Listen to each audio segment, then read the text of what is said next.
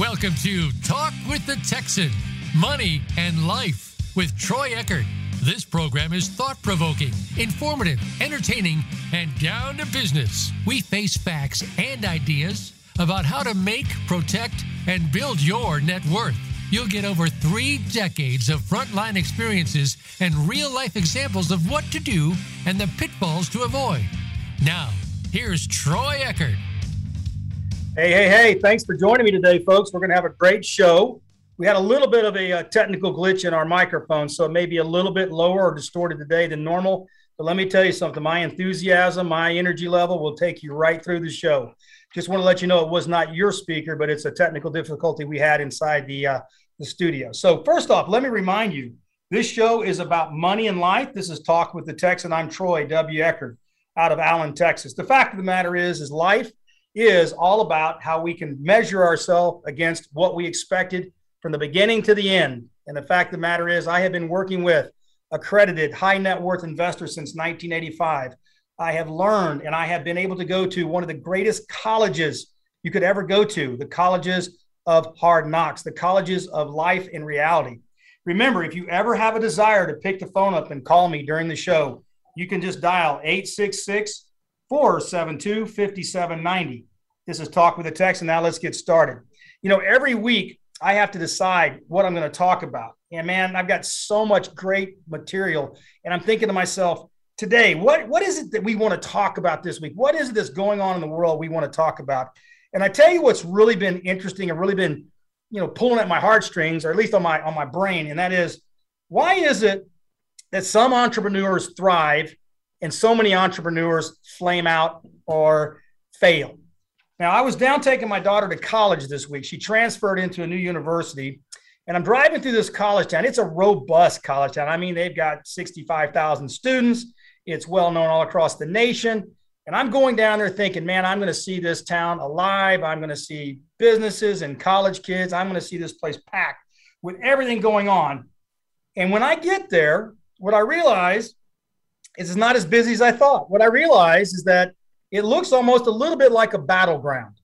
It looks like many businesses which shut down last year due to the COVID 19 lockdown, which businesses may or may not have got the US stimulus money, which may or may not have done a good job in planning for their budget and their cash flow, are not coming back. I saw lots of brand new buildings completely empty. I saw lots of restaurants signs on the door says closed, not open. I see many commercial buildings not open. I see many houses for sale for rent. And it just seemed to me that when I take a look across the landscape, not just people that I work with or investors that I represent or millionaires that I have great discussions and in depth about the economy and politics and where things are going, but this is what I'd call frontline evidence of what's taking place in America today. And what's taking place is simply this we are learning some very tough lessons. We're learning that just because you start a business does not give you any assurance of success. We're learning, in fact, even if you've been successful for a period of time, your chances of failure are still very high because we are in a very, very fluid economy. We're in a very fluid, technological, advanced state of business. For those who are not embracing the changes, you're probably going to succumb to the failure of that lack of planning. And the truth of the matter is, is that when you think about why some entrepreneurs thrive and others flame out or disappear or go out of business, you start asking yourself, well, let's talk about who these entrepreneurs are. Let's talk about what makes somebody an entrepreneur. So the old question always is, you know, are leaders born? Are leaders created? Now we can argue that to the cows come home because I'm sure there's just as many that you would put in the camp of, hey, these guys were born leaders. They were a leader from the time they were in the daycare school all the way to the time they're an adult. Uh, this other group on the right hand side, man, I, the last person I thought was Little Johnny was ever going to be a leader. He wasn't going to be a military leader, a business leader, CFO, CEO. I never thought he had it in him to be a leader of anybody based on what I saw when he was a kid. So the truth of the matter is, we have to discern or figure out, first off, What makes an entrepreneur? Is an entrepreneur truly a leader? Or is an, uh, or is an entrepreneur more of an opportunist? Does that person who sees the arbitrage, sees the opening, sees the window in a possible product or service that can fill a void or fill a need. Is that person really the leader, or is that person who has an innate skill to figure out, hey, I see an opportunity. I'm not the person to lead the band, but I sure am the person to find the members of the band. I'm sure the party that's going to find the band leader. I'm sure the party is going to find all the different players with the different instruments in the band. And I'm sure the one that's going to facilitate putting that all together so that way we can, in fact, have a band. Now, let's talk about what my view is. Now, there's some really crazy things about entrepreneurs. Let me tell you something. I, am going to tell you right now you can put a, a group of a thousand millionaires or entrepreneurs in a room, and you're going to have a thousand different personalities. You're probably going to have a characteristic list that can go from A to Z. But there is some common traits, at least from my 36 years experience, there's some common traits which tell me similar attributes or characteristics of entrepreneurs exist. Now let's let's take a couple of uh, let's take a couple of outliers. First off, I know of a lot of current generations of, of individuals that inherited their family business. Business was running, money's in the bank, sales are there, facilities in place, customers are in line, and really it's kind of on autopilot. If you just don't screw it up, if you just don't change what's already been working, there's a good chance that business can sustain and live beyond the initial family member who created that business. So let's take that out of the equation. Okay. The second thing is it doesn't mean, it does not mean that if you inherit a business, you're not an entrepreneur. And it doesn't mean you're not going to be highly successful, but highly successful entrepreneurship requires some characteristics, whether you're first or second or third generation. And those characteristics are as follows. I think almost all successful entrepreneurs that I have run across, I would deem them to be eccentric. You say eccentric, eccentric how? Well, I would say most entrepreneurs don't know how to paint inside the lines. Um, when they look at a coloring book, probably when they're the age of three, four, five years old, even if they're not capable for mechanically coloring inside the lines, they choose not to. And what they're really looking at is they're looking at an opportunity to say, this can be whatever I want it to be. Well, let's say it's Donald Duck on the page. So one kid will look at it and say, this is a duck. Here's the lines. I have seen other Donald Duck pictures, and Donald Duck should be colored in a certain fashion. I would say that a typical individual will try to succumb to what is already drawn on the page, stay within the lines, try to imitate or try to gravitate toward the colors and the selections of a previously viewed Donald Duck. An entrepreneur is kind of weird. They're eccentric. They look at the page and go, you know, a true entrepreneur looks at the page and goes, I wonder what kind of paper that's made out of. Why do they make it out of this kind of paper? Does it absorb the crayon better than a different type of paper? Why wasn't it slick? Why wasn't it a higher grade? Why wasn't it thicker? In fact, why wasn't it transparent? Could they have made the paper smaller, physically save the money by making it not by eight and a half by 11? Maybe they should have made it by seven and a half by 10, twice as many photographs, twice as thick a book, or maybe sold it for a higher profit. In other words, entrepreneurs don't see the obvious, they see the unobvious. They're eccentric in the way they live their lives. They're eccentric in the way they view things. They're eccentric in that they don't have a great deal of who they are as being normal. This could be a brand new startup entrepreneur. This could be somebody who's a serial entrepreneur, has done five, six, 20 different companies. But this can also apply to somebody who's been in a family business who looks at the way maybe the dad or the mom or the grandfather started the business say, yeah, it's been a great widget company. I've seen it for 30 years grow. It's, it's fantastic. But the truth of the matter is, Grandpa's missed it. He's missed. It's not. It's not about building the saddle for horses. It's not about how the saddle's designed. It's not how many saddles he makes. He's missing the point. The greatest value in making those saddles is I get to supply all the parts to those saddles when they break. There's more money in the parts and the replacement of those saddles than it is in the saddle itself. So maybe the second generation entrepreneur being eccentric minded or at least thinking outside the box says, Thank you for giving me the seed now let me turn it into a sapling, which gives me the opportunity to turn it into a tree, which hopefully one day will become an orchard. And that is going to be our topic today. Our topic today is going to be pretty simple. What is our greatest competition? Our greatest competition is always going to be ourselves. Because the truth of the matter is, is that we as individuals, as we think about how we're going to tackle money in life, and as we think about balancing the quality of life that we want, or at least the expectation of how we're going to live our life, with the available capital, the monetary resources to be able to go take on the life we want to live, we're going to be a little bit weird in our thinking because We don't want a job. We don't want to punch in at eight, punch out at five. We don't want to be given a salary told, hey, this is what you're going to make for the next 25 years. If you in any way can calculate your earnings over your career, you're not an entrepreneur. If you in any way rely on somebody else to fulfill your financial goals as far as salary and benefits, insurance and health and retirement, you're really not an entrepreneur. Oh, I know. I'm insulting some of you. You're saying, well, yes, I am. I'm an entrepreneur. I have a job as an engineer. I want to work 30 years. I'll take the money that I make. I'll invest in houses. You're not an entrepreneur. I'm sorry. Not by my definition. My definition says that I want to be like the horse without a bridle.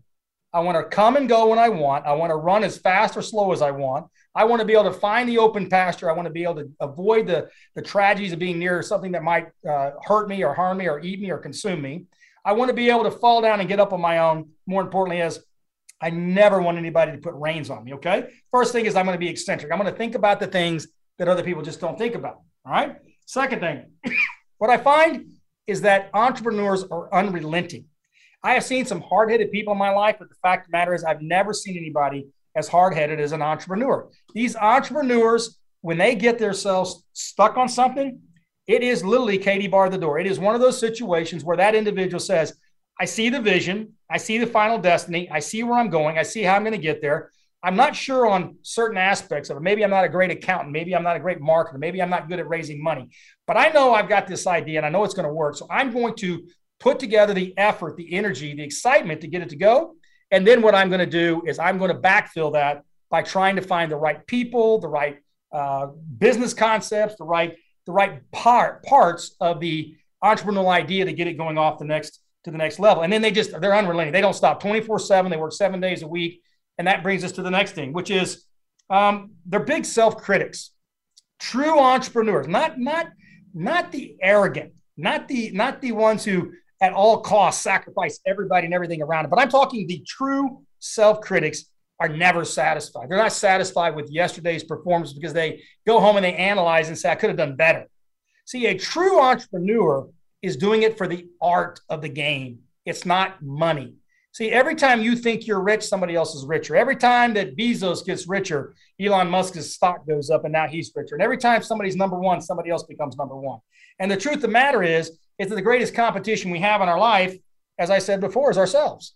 So, from the standpoint of what I want to do as an entrepreneur, I need to know that, yeah, I'm going to think outside the box. I'm going to be unrelenting in my goal and my path because nobody's going to stop me. I got to be self critical. I got to tell myself what I'm doing wrong. I got to know what I'm doing right. And I got to figure that out because the fewer mistakes I make, the greater probability I have of success.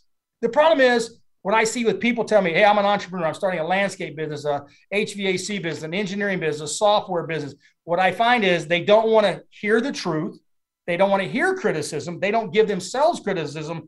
What they do is they find ways to say, yeah, but, yeah, but. Well, I tried that. Well, I did. They, they don't want to hear it because it means you got to look down in that deep, dark hole of who you are and tell yourself, hey, the buck starts and stops here.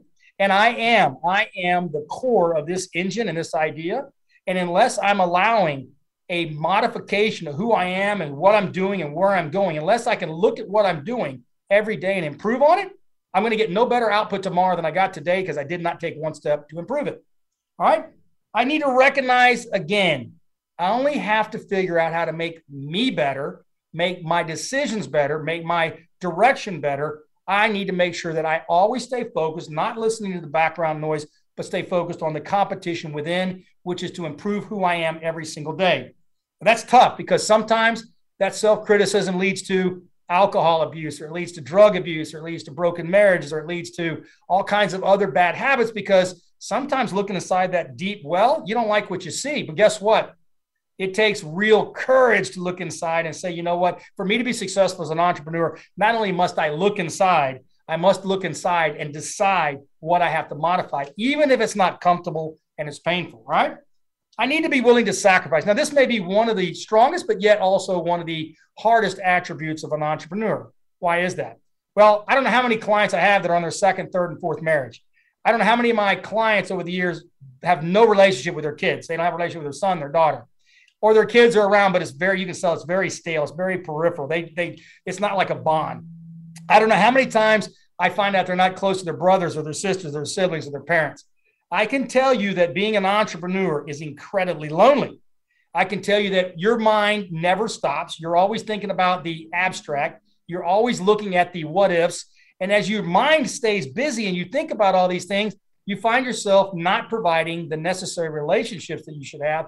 And so, what happens to us as entrepreneurs is we find ourselves alone, bored, looking for the next horizon, looking for the next sunset. And that leaves a lot of carnage along the way. And so, therefore, that carnage results in losses of things that otherwise a non entrepreneur might pay more attention to, might more invest in, such as a marriage, a relationship, kids, family, wife, relatives, etc. right? The other thing that I would say is that entrepreneurs, for the most part, they push the envelope. And this might be why some entrepreneurs thrive and others flame out. For example, let's take the college I was at. I go down and I see all these businesses that are out of business. Now, the average person might look at that and go, wow, I don't think I'd open a restaurant right now. I don't think I'd open a coffee shop. I don't think I would open up this, or I wouldn't go buy a strip center or commercial building. Look at all the defaulting and closed up shops. I'm sure they're losing rent. And if you do kind of a real estate analysis, you think to yourself, why would I ever go down and buy real estate? There's too much of it. It's it's abundant. It's it's got a lot of vacancies. So it may not be what I would call a robust real estate market because of excess supply, apparently low demand, and therefore your your situation is is this the best place to go embark on? See, I like battlefields. I like to see where there's carnage. I like to see where the apple cart has been turned over and the apples are all over the road and everybody says, "Oh my gosh, man, that guy lost all of his money. His apples all over the road. Some are getting run over by cars. Some are eaten by the horses." But the truth of the matter is, I look at it and say to myself, "Hey, Mr. Guy with the cart. Hey, hey, guy, I got a question for you. I'll take your every apple in your cart. What were you going to sell them for? Well, I was going to sell them for 50 cents a piece. I'll give you five cents a piece to buy the right to all your apples that I can go pick up. I don't care how many are lost, how many are eaten by the horse, how many are, are crushed by the cars that are passing by. I'll take every apple you have for five cents. I just got all his apples for 10 cents on the dollar. I only have to find 10% of the apples to be able to make my money back, selling them at 50 cents an apple. See, one man's loss is another man's treasure. One bad idea results in another more broad thinking, eccentric entrepreneur's idea of saying, God, they were so close to the finish line. I was almost there. Let me give you an example. I had a big gas field that I was developing in East Texas in 1999. I was sitting next to two or three major oil and gas companies. Uh, I go in there and I'm just, I mean, I am unrelenting. I'm all in. I'm taking the risk. I'm putting in my own money. I've got investors' monies with me. I am literally looking at that field going, you know what? Uh, man, we are going to make some great wells. It's low risk. It's, we're going to nail it. We drill the first well, this oil and gas well. We drill the first well, and the expert who analyzes the logging results, kind of like a, uh, I don't know, a chest X-ray. They look at it and they say, "Hey, guess what? Looks like you have one of the best wells we've seen drilled in this area. It looks like it's loaded with gas. The zone is big looks like you found a home run. I'm like, oh my goodness, it's working out just like I thought. Life is good. We drill well number two, we drill well number three. We're ready to get in there and start completing these big gas wells, turn them on, and prove that we have this enormous gas field. And guess what we get? We get marginal production, we get bad results. Now, I've got investors involved. I'm not disappointed. I'm thinking there's got to be a problem, something I'm missing. What part of the equation have I not seen? What have I missed in the analysis? Have we drilled them wrong? Have we completed them wrong? Have we have we not done something right to make these wells work? Because the expert, the the physician, the surgeon that's looking at the at the chart says, you got a great well, you got a great, this is a healthy client, healthy patient. And I'm looking at the results saying, yeah, but this healthy patient can't walk 10 feet without passing out. There's a problem. What am I missing? Well, as it goes along, and this goes back to being able to push the envelope, instead of coming up with a decision and staying the path, knowing I was right, I gave up to pressure. And the pressure was my partners didn't have the same entrepreneur mindset. They didn't have the same uh, appetite for risk. They didn't have the same appetite for sticking to the course. So, over a period of the next six or 12 months, I get frustrated partners. They can't believe that the well didn't work out. They can't believe we drilled three of them. So, they start putting pressure. They said, Troy, we want out. We want out. We want out. I said, okay, fine, fine, fine. I give everybody that is involved, we will go sell these assets. We will back out. We'll go sell them to somebody else and we're going to do something. We'll write it off as a loss. And there's two parts to this answer. The first part is let me tell you the end of the story. So another company buys out our acreage position. They buy the three wells and the remaining uh, mineral acres that we had not developed. They come in, reanalyze it on their own. They come in and drill a few wells about six or eight months later, and they drill about nine more wells later after that, and they find an enormous gas field, and they sell it for two hundred and fifty million dollars. about $250 million, about 24 months after we had drilled our first three wells. Do you know why? Because from the standpoint of where we drilled, the zone, the reservoir that we needed to be in was about a thousand feet deeper at that location than what we'd anticipated because we just didn't have enough data.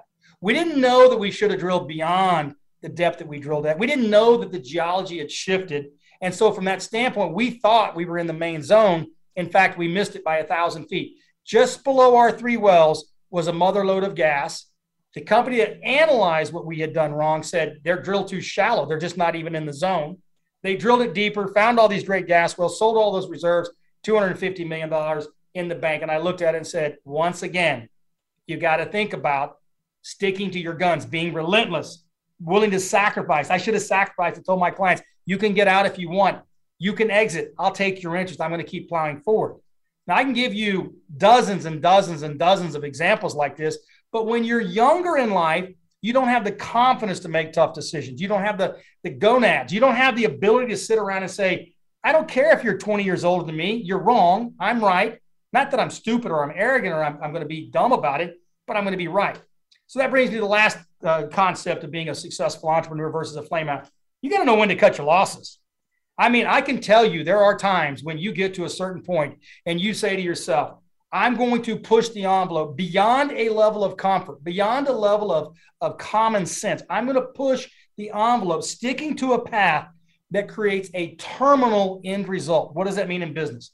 When you have a terminal end result, it means that the end result, if it concludes you were wrong, wipes you out. Bankruptcy, failure, closed stores, no longer in business, no more capital to spend, no more solutions, no more alternative routes to exit when you make a terminal decision and you leave yourself no exit points, that's a bad decision. You know, when I go to Vegas, I'm real simple. I take a certain amount of money. I agree to gamble every dime of it. Don't care if I lose it all in the first hour. I've taken that as my risk capital. And when I end up investing that money in my entertainment, my gambling, I made a very simple decision. If I use it all, I then go look at shows, I go eat restaurants, I walk the strip, I have fun doing something else, but I don't go to the ATM machine. I don't go get credit. I don't draw down on my line of credit. I simply say, I put the money together that I wanted to risk and it didn't work. So you got to know when to stop. You got to know when you're going to walk away. The problem is when I look at many of these organizations, they don't know when to walk away. I'm going to give myself as an example. In the 2008 crash, I found myself uh, all kinds of investments going on real estate. I had pipelines, I had oil and gas exploration, and about everything I was involved in was massively affected by the downturn during the housing bubble in 2008. And so you think to yourself, wait a minute, I'm diversified. I've got plenty of cash coming from different resources. I've got several different businesses going. I am insulated in case one doesn't do good. I've got three others. When you go back and see what happens after a major global collapse like 2008, you start to realize that many of the investments, many of the businesses you had were effectively tied to the same kind of characteristics that are all going to be negatively affected. They had debt. They dealt with investors who had to make decisions on what investments they were going to stay with, stick with, pay for, which ones they were going to cut and lose money. You had to stay with liquidity. How much cash? How long? How much powder did you have to put in the gun barrel to shoot the next shot to survive? Or was all your powder gone and you find yourself in an illiquid position? I'm assuring you that most of those businesses down in that college where I was at this weekend very clearly had no cash or they had very limited cash. Their survivability was literally weeks away from when the pandemic occurred. Here's a good example for all of us. I don't know how many of you actually go to um, the Cheesecake Factory. I found this just unbelievable. So last March, when the whole shutdown across the globe takes place, and we start coming out with the fact that many of these businesses, retail businesses, are going to be crushed, throwing away food inventory. They're throwing away, got to fire employees. They're trying to figure out how to pay rent. And I'm not kidding. It seemed to me like around March the 10th or 13th, somewhere in that neighborhood of 2020, was when everybody started shutting in. And about a week and a half later, here this is huge cheesecake factory, franchise, corporate owned all over America, came out and said about a week and a half later, we can't pay any of our rent for April. Zero of our stores can pay rent. And I'm thinking, whoa. What you're basically telling me is your customer, when that waitress picked up my bill and they took it to the cashier, that money went straight into your rent account to pay your rent in two weeks. The rotation of capital was so important that a 7, 14, 21 day downturn seemed to be the difference between making and breaking that corporation. Now, that tells me that corporation was in deep trouble long before COVID, in deep trouble based on the way it's managed. And I don't know anything about it. I'm just letting you know my perception. My perception was, wow, if, if it takes 14 to 21 days to wipe you out, you are not in a good place to start with. Hey, remember, by the way, middle of the show, coming coming to the, having the fun part, as I rattle on 150 miles an hour, which I love to do. Your number you can call me anytime you want is 866 472 5790. Again, it's talk with the Texan money and life. And what I'm talking about right now is entrepreneurship. I'm talking about your life, how you live your life, what you're going to expect of yourself, how you're going to be as an entrepreneur, because the next part's going to talk to you about how you're actually going to use those eccentric, self critiquing, hard driving, unrelenting characteristics as an entrepreneur. And then you're going to have to start making some tough assessments. So let's talk about what those assessments look like. All right. First off, I like to use analogies, as many of you know from my previous shows, and my analogies are pretty simple. I see the business world as being, and, and you as an entrepreneur being subject to four things. You're going to start off as a seed, you'll develop into a sapling. Then, if you're successful, you'll end up being a tree. And if you're really successful, you'll create an orchard. So let's go through and tell you what I mean. First and foremost, I'm going to look at the seed as being anything pre college, college and before. Why is that? Because as a seed, you're in that position of being, you're protected. You got mom and dad's money, you got their house, their car, college funds, you got maybe a scholarship. You're very protected like a seed is. A seed is got a lot of potential, but it hasn't busted out yet. It's not ready to go. So because you have that protection, you're really not taking life serious because you feel like you got a little more time. You, you haven't quite germinated. You haven't quite developed where you're going to be on your own and you're going to have to tackle the world in front of you. You also are in a state of dormancy. You know, I don't know how many college buddies I had. They spent all their time down by the river. They were going out clubbing man, my parents were broke. I, the, word clubbing didn't have anything to do in my mind. I, I couldn't even think about taking a day off. I had three jobs. I was working 100 hours a week. I'm not complaining. Hell, it made me who I am. But I can tell you right now, laying out by the river, maybe once a year, if I had an extra three hours, that maybe if I was lucky. So there was a state of dormancy in many of these equally aged and, and college skilled individuals that I knew in college. I'm thinking, okay, you you have a different life than me. You have you're protected. You've got family. You got a state of dormancy. Um, you're in the you're moving toward the process of reproduction because by having a college degree, it makes you poised to be successful. It makes you poised to be educated. It makes you poised to have the skills that maybe takes you to the next level. You know how many college people I hire at my company that have degrees all over the board from every degree you can think of, and they come work for me? And I'm thinking, why are you working for me? You got all these degrees, you have all these things you're doing, but you're working at my company. And I'm thinking, why didn't you do more with what you had. Now, this just is me being a little cynical looking backwards because everybody needs a job and I need skilled people at my company. So I'm not opposed to it, but it does make me scratch my head on my own when I get to the house thinking, huh, that's unusual. I've got a guy that's graduated from Stanford and he's got a you know master's and he's coming to work for me. Why the hell did he go work for somebody that's a bigger company than my company? But the reality of it is, is that we all are in the process of reproduction. It's just how fertile we are. How much did we absorb in order for making our seed, our life better? Did we pay attention to street smart stuff? Did we ask our parents, how do you change the tire? How to open a bank account? How do I get on computer? How do I program it? Did I find out how life really worked? Did I ask my parents the questions? Did I listen in class? No, nah, yeah, I was jacking around. I was at the bars. I was down by the river. Well, that's cool. So you have a reproduction potential, but it's been stymied by the lack of true self application. You didn't put yourself out there to go to work. Now, the good thing about being a seed is the key word can be sown. You can be sown. You can be put into a pattern of taking that seed and actually doing something great with it. Because if you're not limiting yourself based on your life's expectation, if you haven't created a barrier of excuses and, and delays and pointing the finger about why life hasn't been good to you, well, hell, you can be a somewhat delayed dormant seed. You can be somewhat of a delayed process of reproduction type of a seed but you know that you can be sown, you will be sown, and you choose to be sown into a path that leads you to possibly being an entrepreneur. So let's just take the example and say, I'm now only talking to the seeds who want to be truly an entrepreneur, right? So what comes after a seed? The sapling. Now it's a seed is planted, it's it's growing, it's busted out of the ground. You've now left college. Now you're in that, you know, I don't know, 22 year old to 35 year old range. And you're saying to yourself, now what do I do? Well, now I got to prove that I'm sustainable. Now I got to have enough chance to prove that my branch and my tree is not going to fall over with the first wind. I'm not going to get fired the first six months of my job because they think I'm an idiot and I didn't learn what was I needed in college. I'm going to have to demonstrate that my skills and what I learned and how I learned and who I am as a character and my work ethics is going to get me where I want to go. By the way, these are all characteristics you have to have as an entrepreneur. Discipline. You got to be skilled. You got to be relentless. You got to be reliable and accountable. You got to think outside the box. You got to protect the business. So when you come on board and you have that entrepreneur mindset, you're going to explain, you're going to display that and exhibit that when you go to work for somebody else. Now, the truth of the matter is, is that when you're a sapling, it's all about economics. I need to get a paycheck. I need to pay my bills. My parents are going to take care of me anymore. I want to know there's some kind of remuneration that basically measures the job I get against where I position myself coming out of college.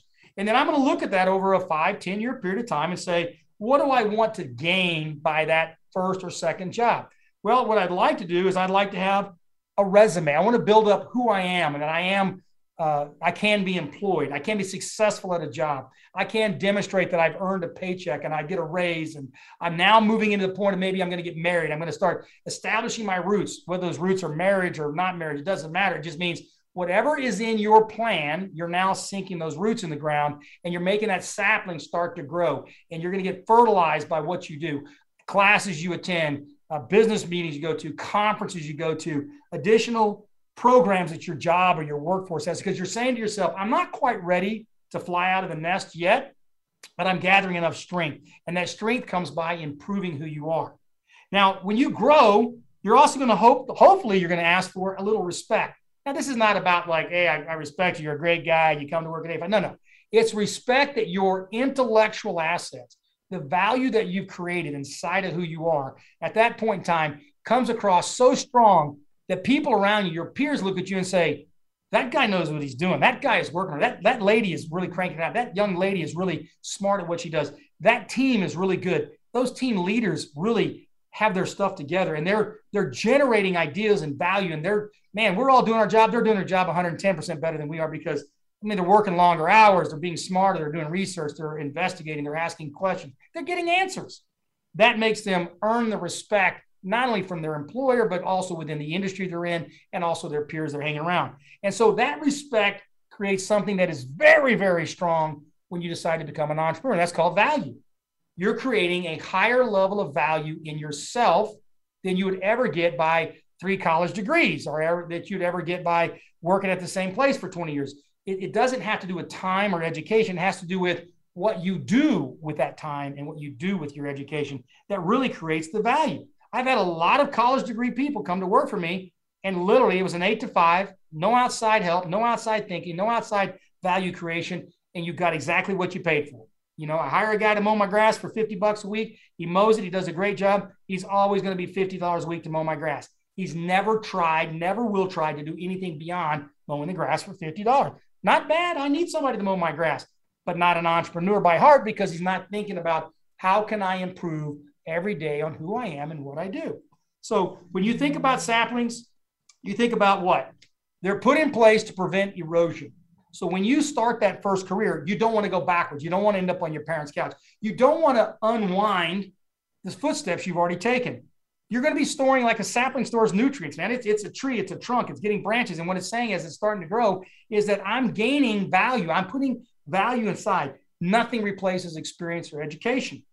It's providing oxygen. A sapling provides oxygen. Well, what is oxygen? Oxygen is energy level. You get a paycheck, you buy a car, you buy furniture, you get a house, you start getting married, having a family, you start taking trips, you travel, you get worldly experiences. You're now providing oxygen to your career because you're now having the experiences that only really truthfully money can help. You've got to be successful and have a job in order to have the money or the capital resources to go be able to get all those additional experiences under your belt. And that's the oxygen that makes you poised to be a great entrepreneur. And then last but not least, saplings absorb carbon dioxide. They, they absorb negativity. You're going to find that boss that you hate. You're going to find that coworker you can't stand. You're going to find that, that job you take on I used to sell advertising for a very short period of time. I hated that job with a passion. Every day, I hated going out selling advertisement face to face. Nothing made me feel worse than selling advertisement for a number of reasons. One, I'd walk into a store, I'd ask the person up front, uh, "Is your manager?" And I'd like to talk to them about marketing and advertising. Uh, just a minute, I'll find out. They'd walk right over to the manager 30 feet from me, ask him. He'd shake his head no, come back say, he's not in right now. I go, you mean the guy right there in the green pants with a shirt that says manager on his jacket? You mean that guy has no common courtesy to at least look at me and go, hey, leave me your card. I'm busy right now, but I'll, I'll call you back or maybe you can check me next week. No professional courtesy at all because why? There was no reason for that manager to do any more to talk to me because he either wasn't in charge of marketing, it made no difference to his paycheck he didn't care if the store succeeded or failed. And so I was nothing more than a fly at his picnic. I was just in his way.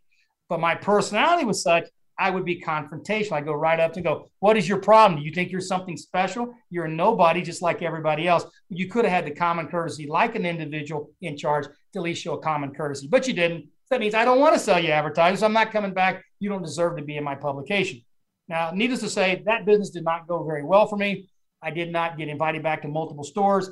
And so I decided that advertisement sales was not something that Troy Eckard was good at. You know, talk with a Texan, right? So I go to something I'm better at, which is oil and gas and expertise and alternative assets and, and tangible resources, right? So what you do as a sapling, when you're between that 22 and 35 years old, you're learning how to absorb negativity, how to manage it, not be poisoned by it, not let it kill your, your soul and your heart and your enthusiasm, but you learn how to monitor it. And as a result of monitoring it, it makes you stronger because the more carbon dioxide, the more negativity you learn to, to bring in, you also build up a thickness in your bark. Your skin gets thicker, your, your attitude gets thicker. You're like, I've seen 10 guys act just like you. It doesn't bother me. I don't need to get all bent out of shape because guys like you or ladies like you come and go. You'll be exactly in the same rut. 20 years from now, you'll still be the same manager, the same store, trying to figure out how you're to live on Social Security.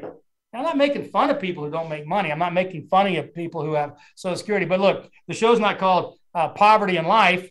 It's called Money in Life. And money in life means I'm trying to figure out how to have the life that I want and make the money I need. And today's show is all about realizing that our greatest competition is ourselves. It's ourselves in what we see in ourselves, where we want to go, recognizing our strengths and our weaknesses. It's recognizing the things that we're going to do in our life to get the things that we want to make our life complete. That is that is totally self. My goal, the expectation I have myself when I take my last breath, I'm going to be thinking about my family. I'm going to be thinking about did I do what I wanted to do? Did I go where I wanted to go? How did I end up with my life?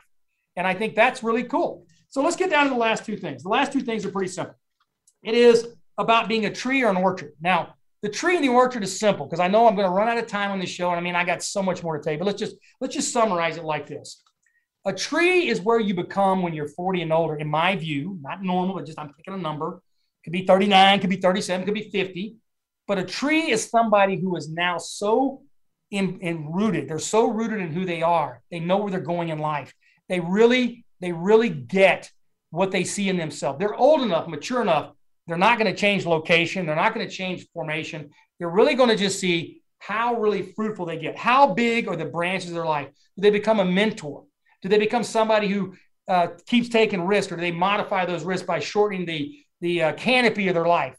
Um, and when you finally get to the orchard, the orchard is the fun part. That's the, that's the part of my life I'm in today.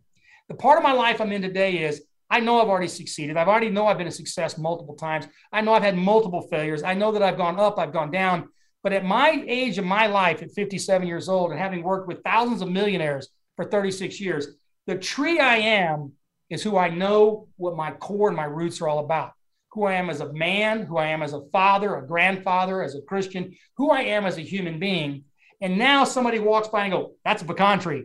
That tree looks like it's 25 years old. It's been there for 50 years, 100 years. They look at you as a mighty oak, or they look at you as a tree that's distorted and bent over and trees uh, broken. You say, wow, was that a storm? Did something hit them so hard that it knocked them down to its knees? Or is it just the way that that seed was planted? Was the sapling affected early on? Did it find itself in drugs or alcohol? Or did it find itself limiting its growth because it didn't take the extra time to set deeper roots? And so this is the kind of thing that we have to think about if we're going to be truly successful. Remember, this is all about talk with the Texan, money and life. So I'm going to wrap it up by saying this. Look, the true goal for each of us is to truly leave our legacy as an orchard. An orchard is exactly that. It's the legacy of decisions. It is about the friends you have, the experiences that you live. It's about leaving assets in place that make your family know that you did the right thing. It makes sure that, that, that your anchor and your roots were so solid that at the end of the day, it creates additional trees by your sons, your daughters, your grandsons, your granddaughters, your friends, your the people that you mentor. I'm going to challenge each one of you listening today. Find somebody in your group, find somebody you know, and start becoming a mentor, helping them, challenging them to be self critiquing, to be stronger, to use their experience, to use the time they have to be better at being an entrepreneur. And what I want you to do is don't be discouraging. That's too easy. Everybody can be negative. Be a positive influence, but don't be soft. Tell them like it is. Hey, listen, folks, this is Troy Eckard. I am Talk with the Texan, Money and Life. I love my shows. Thank you for joining. Thanks for the energy because I get a lot of you contacting me back. It's fantastic to know I'm helping you. Keep sending in those ideas. Next week, we're going to be talking real estate. So tune in. I'm going to be talking about how to make some money in some real estate and some of the pitfalls that you have to watch for. Signing off for now, Troy Eckard, uh, Talk with the Texan, Money and Life. You'll have a great, fantastic, successful week. Take care. Thanks to all our incredible friends for joining Troy for today's show, Talk with the Texan Money and Life. Please join your host, Troy Eckard, for another edition of the program every Monday at 2 p.m. Pacific Time and 5 p.m. Eastern Time on the Voice America Business Channel. Follow Troy, engage him, challenge him, but most importantly, listen to him. Three decades of expertise at your disposal. We'll see you here next week.